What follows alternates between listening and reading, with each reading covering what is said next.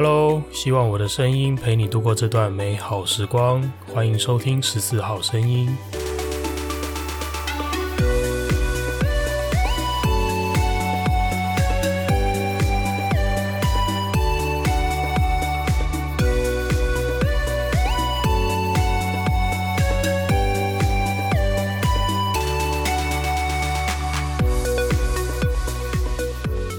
嘿，又是我。好久不见了呀，大家！好像我拖了好几天没有更新诶，而且这段时间已经被不止一个人敲碗催更了，就是催着我赶快更新下一集。原来像那些热门 YouTuber 被粉丝催更是这种感觉，那个粉丝都直接跟他留言说：“你不更新，我不瞑目，死不瞑目的那个瞑目。”呃，好，要是我再继续享受这种虚荣的话。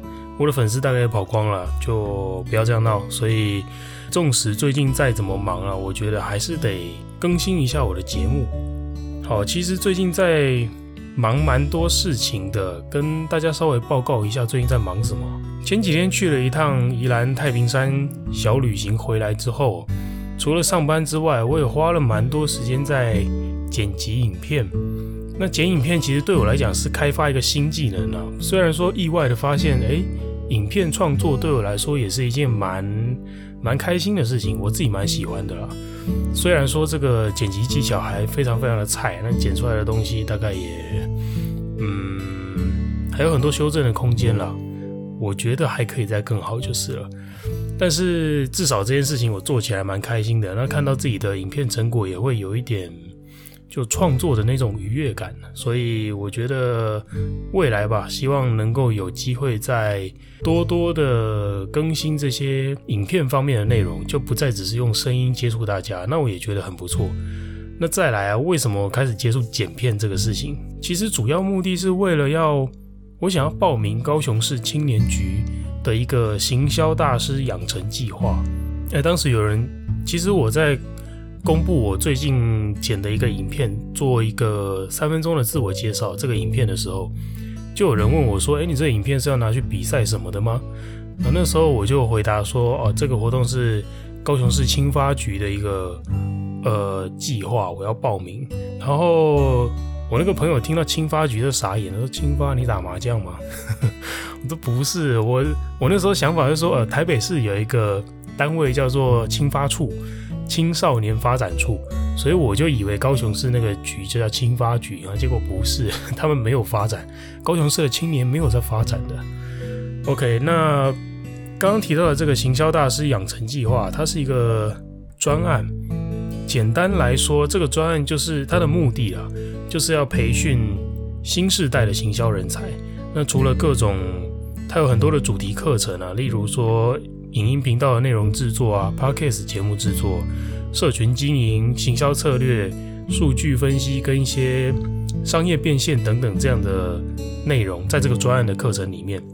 然后这个专案预计只录取三十个人而已，而且这三十个人的审查其实我觉得蛮严格的啦。就除了书面审查要看你的书面资料、你的经历履历之外，还要求你要上传一部三分钟的自荐影片到 YouTube 上面。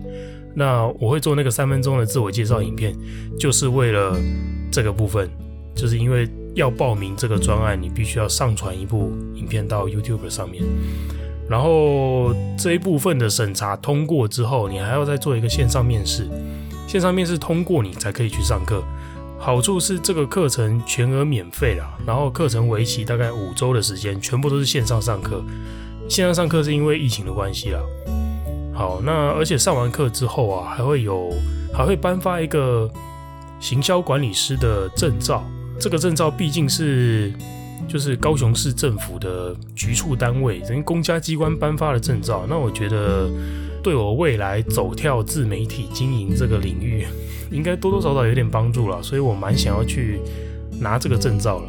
好吧，最近在点自己剪影片的这个技能，剪辑影片这个技能，就是为了这件事情。预祝我自己能够录取了，希望这样子啦。好吧？可能你会疑惑说，啊，你不是消防员吗？做那么多事情，你到底快要搞不清楚我的工作、我的身份了。对于这一点呢，我是啊，我是消防员，但是难道消防员不能做这些吗？难道没有消防员在做这些，我就不能做吗？反正我觉得我一直都是一个反骨仔啦。我常跟人家形容说，我就是个怪人。我会想做很多事情，而且我在乎的事情好像跟大家都不太一样。那我想刚巧也趁着这个机会了，就来聊聊一个话题好了。我想要聊的是，在大概一个多礼拜前呢、在靠北消防这个脸书粉砖上面有一篇靠北文，有一篇文章，我还有对这个文章做出回应。那我想就来聊聊这个文章，因为跟我上面提到这个，嗯，我是消防员，但是我净做一些不是消防员的事情，这一呃有一点相关啦。好吧，这篇文章在靠北消防这个脸书粉砖，我先说说这个脸书粉砖啊，它其实创立蛮久的，然后上面都是提供给各消防队员，甚至也有一些长官会在上面发文，去对各自的县市或者各自的单位的一些政策、一些状态、一些同仁发表一些评论。好，讲评论很客气啦，其实就是在干譙了，所以叫靠北消防嘛。OK，那九月二十号这一天呢、啊，在靠北消防这个粉砖上面发了一篇文。那这篇文刚好就是针对我们台北市政府消防局，所以呃，当然也特别吸引我的注意嘛，因为我就是在这个局处底下服务的嘛。好，那这篇文的内容是这样，我念给大家听。我要靠北天龙国消防局啊，其实天龙国消防局就是台北市政府消防局啦。那这边我就明说也没关系，反正这是大家都知道的事情。好，我要靠北天龙国消防局。为什么个人寝室要进空，还列入督查重点，导致分队动不动就用烤鸡威胁？寝室没收整、没进空就列烤鸡平和？请问是没有更重要的事情要督导了吗？还是你们只会看内务而已？好，这是这一篇靠北文的内容。那显然就是对于督查督导的其中一个重点，叫做个人寝室要收整净空，而且这个同仁他的分队啊，还会利用考绩评核这个制度，这个同仁形容叫威胁啦，就是来威胁同仁说，哎，你不整理好，我就不给你考绩加等啊，类似这个状态。好，那这件事情底下当然有许多的消防同仁也就回应了。那底下大家留言回应不外乎这几项，我就念一念。其中一个是天龙国内部管理检查早就已经废掉五年了，现在还有哪个督察会闲到去检查内务啊？OK，这是其中一个，呃，我就叫他学长了。其中一个学长的回应。那另外还有人回应说，个人寝室用来休息的，不会对外开放，花时间收那么干净，意义何在？当外勤同仁很闲吗？或者是有位学长也这样子反讽，就说：“哎，长官，你办公桌也要记得净空哦。我们外勤就是这么卑微，真想看看内勤督导长官的办公环境多么整洁。”好，那还有几位学长他们的回复就是比较针对长官的部分啦，就说：“哎，长官懂啥就检查啥，这个长官应该是环境股长啊。”或者是没办法，长官就看得懂这个啊，他不检查这个，他就没事做啦。我们专业的东西他也不懂，他哪检查出什么东西？这是其中另外一大部分的回应，剩下还有一部分学长比较认真的去回应这件事情。他说：“当你不去想考绩这件事，你逐渐就无敌了，然后你会过得很轻松，事情交代给零比较多的那些人去做就好了。”那另外也有一个学长发表类似的观点，他说。每年从股票赚考绩啊，你就不怕被考绩绑架啦？好，那上面洋洋洒洒念了这么多，稍微归纳一下这篇文章的回应啊，大概是分成以下三类啊。第一类叫做质疑内务检查的意义到底何在？就说这消防队，我们就出勤救人、出勤打火救灾的，你检查我寝室收的干不干净干嘛？这是第一类。然后第二类就是直接酸长官。那、啊、反正你也看不懂别的啊，反正我救护你也看不懂，我救灾你也看不懂，你只能督我内务啊。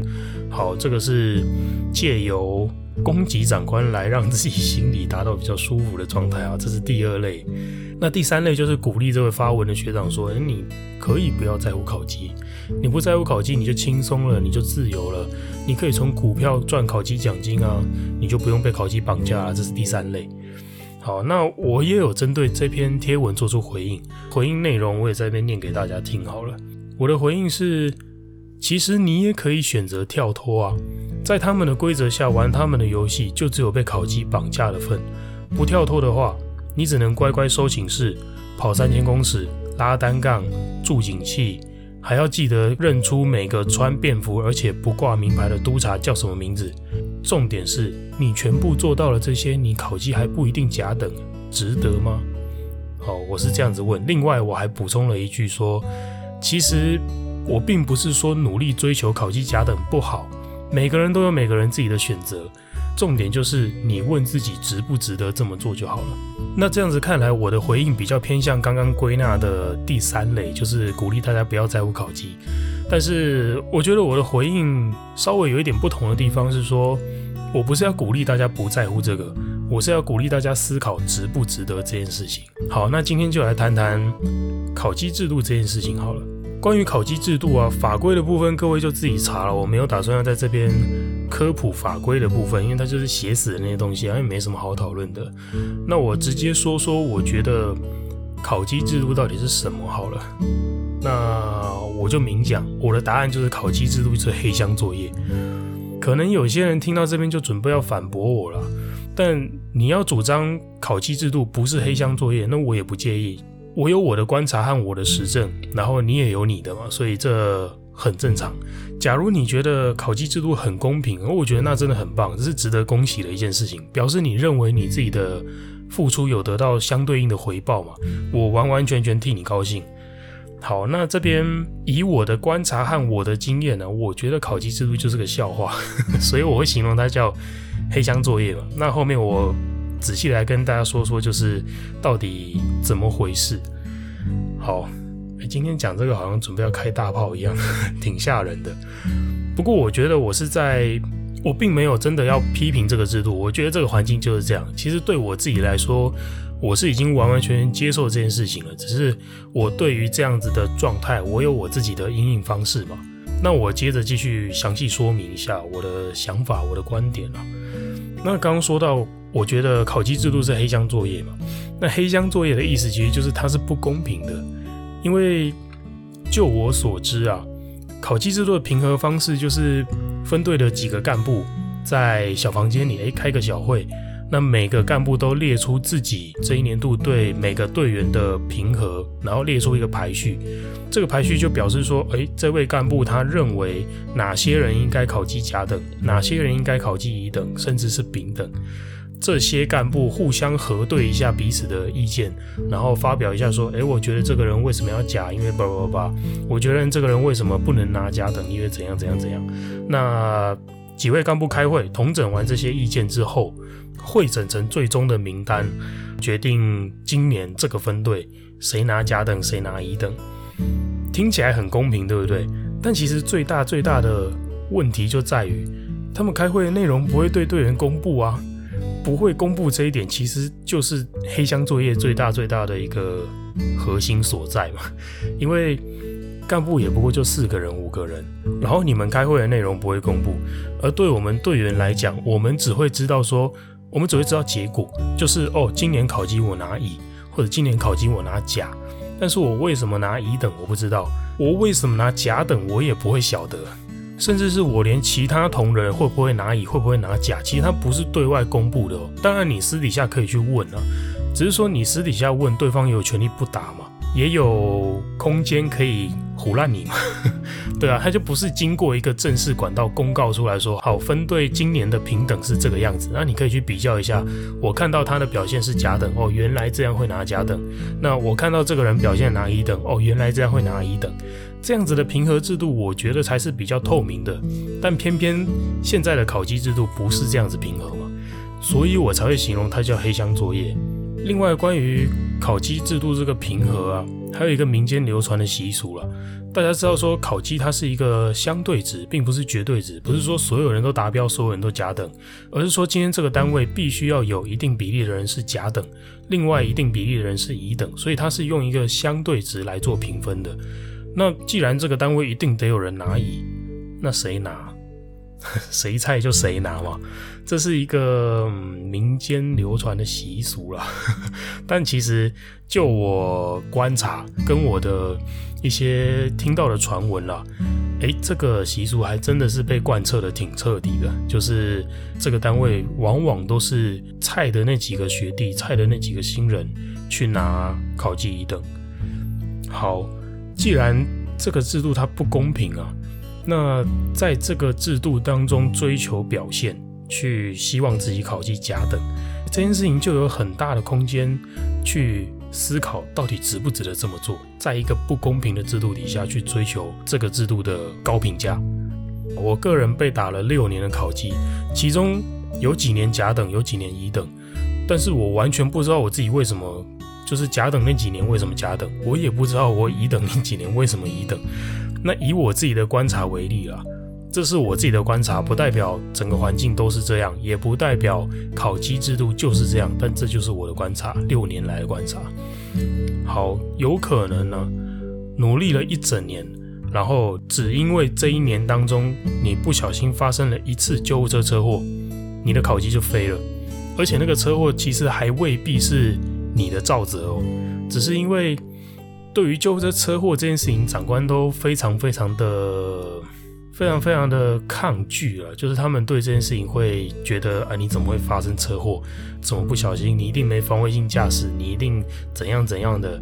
反正他就是觉得发发生车祸一定有你的问题。就会不断的要检讨啊，每天请教他讲啊，注意行车安全，然后叫你写报告啊，叫你去一直不断的去追交通队的那些车祸鉴定之类的那些东西，他们超级无敌在意这件事情。那也因为长官盯得这么紧啊，救护车车祸这件事情有可能发生一次，你今天考级就没了。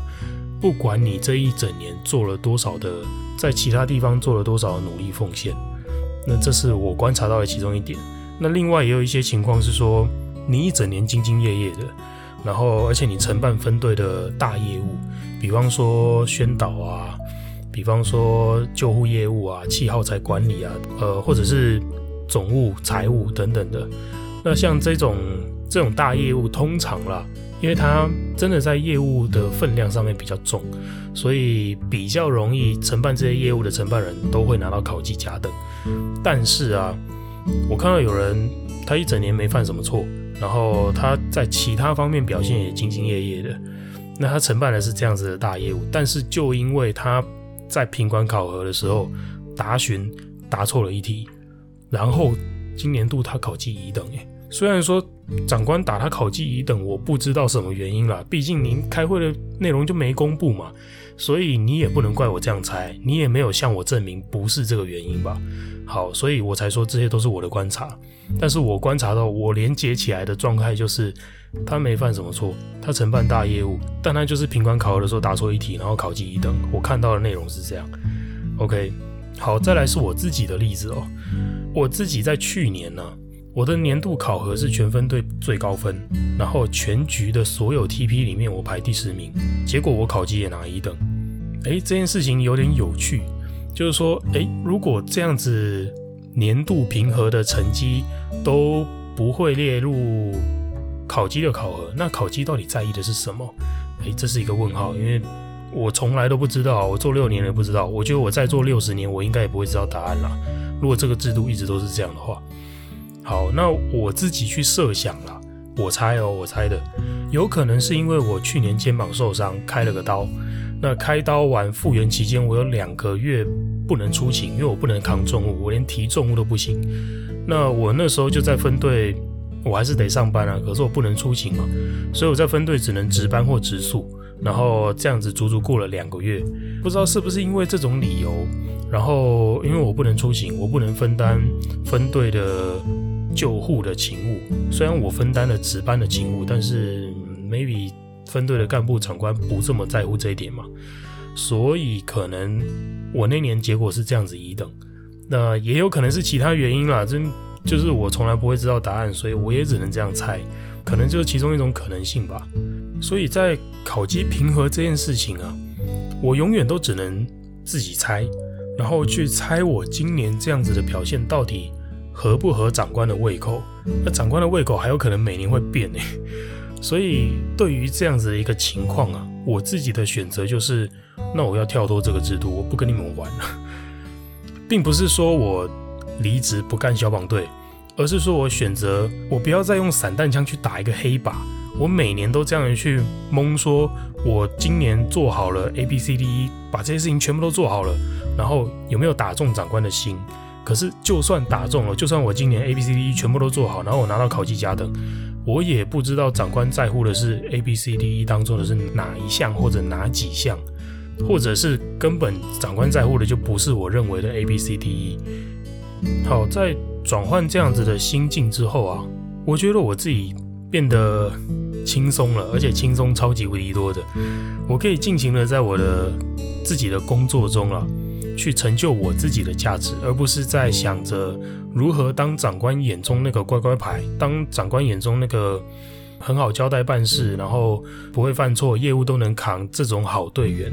我觉得，在我从考绩制度跳脱之后，我不用在意这些事情。我觉得能够成就我工作价值的，能够成就我自己认同的价值的事情，我就会去做，也不用你交代，我自己会去做。我也不用去纠结说，诶，我年之前我就活该拿一等，我就觉得这事情很不公平，我也不会去纠结这个了。那甚至是说，有人会在乎的是考绩奖金这件事情，因为前面也有提到说有回应。讲说考绩奖金你就用股票去赚啊，呃，像这样子的事情嘛，表示他在意的是奖金。但是我就说考绩奖金哦，甲等跟乙等其实也才差半个月的本俸而已，那大概差个一万多两万块吧，一整年差一万多两万块。那如果是奖金来看，我宁愿我今年付两万块给你，然后你一整年不要拿考级来烦我。呃，我觉得这样子交易是划算的，对我来说了，可能对其他人不一样。好，那另外有些人会觉得说，诶，考级也关乎你未来可能升官等啊，或左申正训练啊这些东西。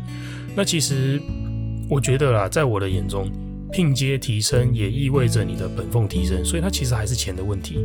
就算你拼接提升是为了要升官，为了要就是可以当长官之类的，呃，但我没有想当长官啊，所以其实这对我来说也是很轻而易举可以。跳脱的事情，好，所以我觉得我不想当长官，钱对我来说也不是一个我需要这么积极去赚的一个东西，去计较到说一年两万块这种事情。那我觉得对我来讲，答案很明显了，就是自由无价嘛，留点心思跟力气去做你自己喜欢的事情，这才是我最在乎的。我喜欢出勤，我享受用双手为病患带来帮助，为病患带来价值。那要做到这件事情，我不需要考级甲等，我才能做到。我就算考级乙等，我去做这件事情也是开心的。那我还争什么呢？从此我不就自由了吗？好了，以上就是今天要分享给大家的内容。希望分享这样子的观点，能提供大家一个思考的方向，让你去审视，让你去衡量，说你评价自己的付出是多少，而这些付出值得你的制度给你的报酬吗？如果值得的话，诶，恭喜你继续保持。但如果不值得的话，你随时可以解开这套锁。记得，钥匙永远在你自己身上。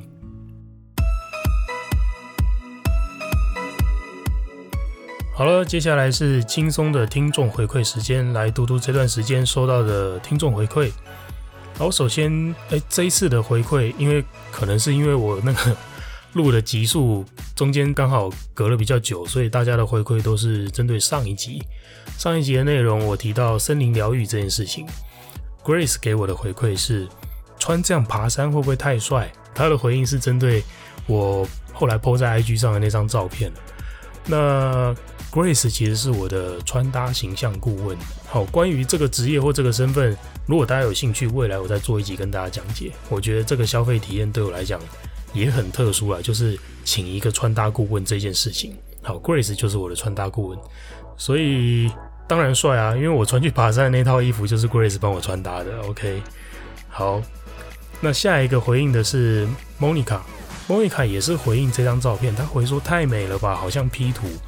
呃，这张照片就是我站在剑琴怀古步道拍的这张照片。那因为我现在用声音没办法表达这个照片给你看，我把这张照片 PO 在 IG 了，所以如果你想要看看这张照片到底是多帅，到底是多 P 图，那在我的 IG 看得到。OK，哎，这边有个小插曲哦，就是台湾观光局韩国市场宣传的小编私讯我说他非常喜欢我的这张照片，而且他希望能够把这张照片分享到台湾观光局的各大平台，包括韩文版的官网啊、脸书啊、IG 啊，还有观光局合作的其他媒体。他说相信韩国人看到一定会一定会像这位小编一样深深的被吸引，然后也希望大家能够认识优秀的台湾摄影师。那我觉得就也蛮开心的这件事情。好，下一个回应的是 Angel，Angel 说我也喜欢这种感觉。他说的是森林疗愈，我也喜欢这种感觉，整个身心灵都放松了。那恰恰说你有在大自然吸收贝多芬吗？好了，芬多精，OK，你是故意的，我知道。那 Tina 也说芬多精吸好吸满，OK，确实啊，走进大自然真的会让人。身心通体舒畅，那不管是因为贝多芬，不管是因为芬多精，还是因为负离子，那我觉得都好。总之走进去很舒服。那大家有事没事就多亲近大自然吧，我个人很鼓励这一点啊。好了，以上就是今天一整集的节目内容，希望你会喜欢。如果你听完有任何的心情感触想要跟我说的话，都欢迎你私讯到我的 IG 账号 Martin Chao 十四 M L R T I N C H A O 数字一四。我都会认真的看过每一则留言，并且做出回复哦。喜欢十四号声音的话，也请帮我在 Apple Podcast 上面留下五星好评，多多分享我的节目哦。很开心我的声音能陪伴你度过这段美好时光。十四号声音，我们下次见喽，拜拜。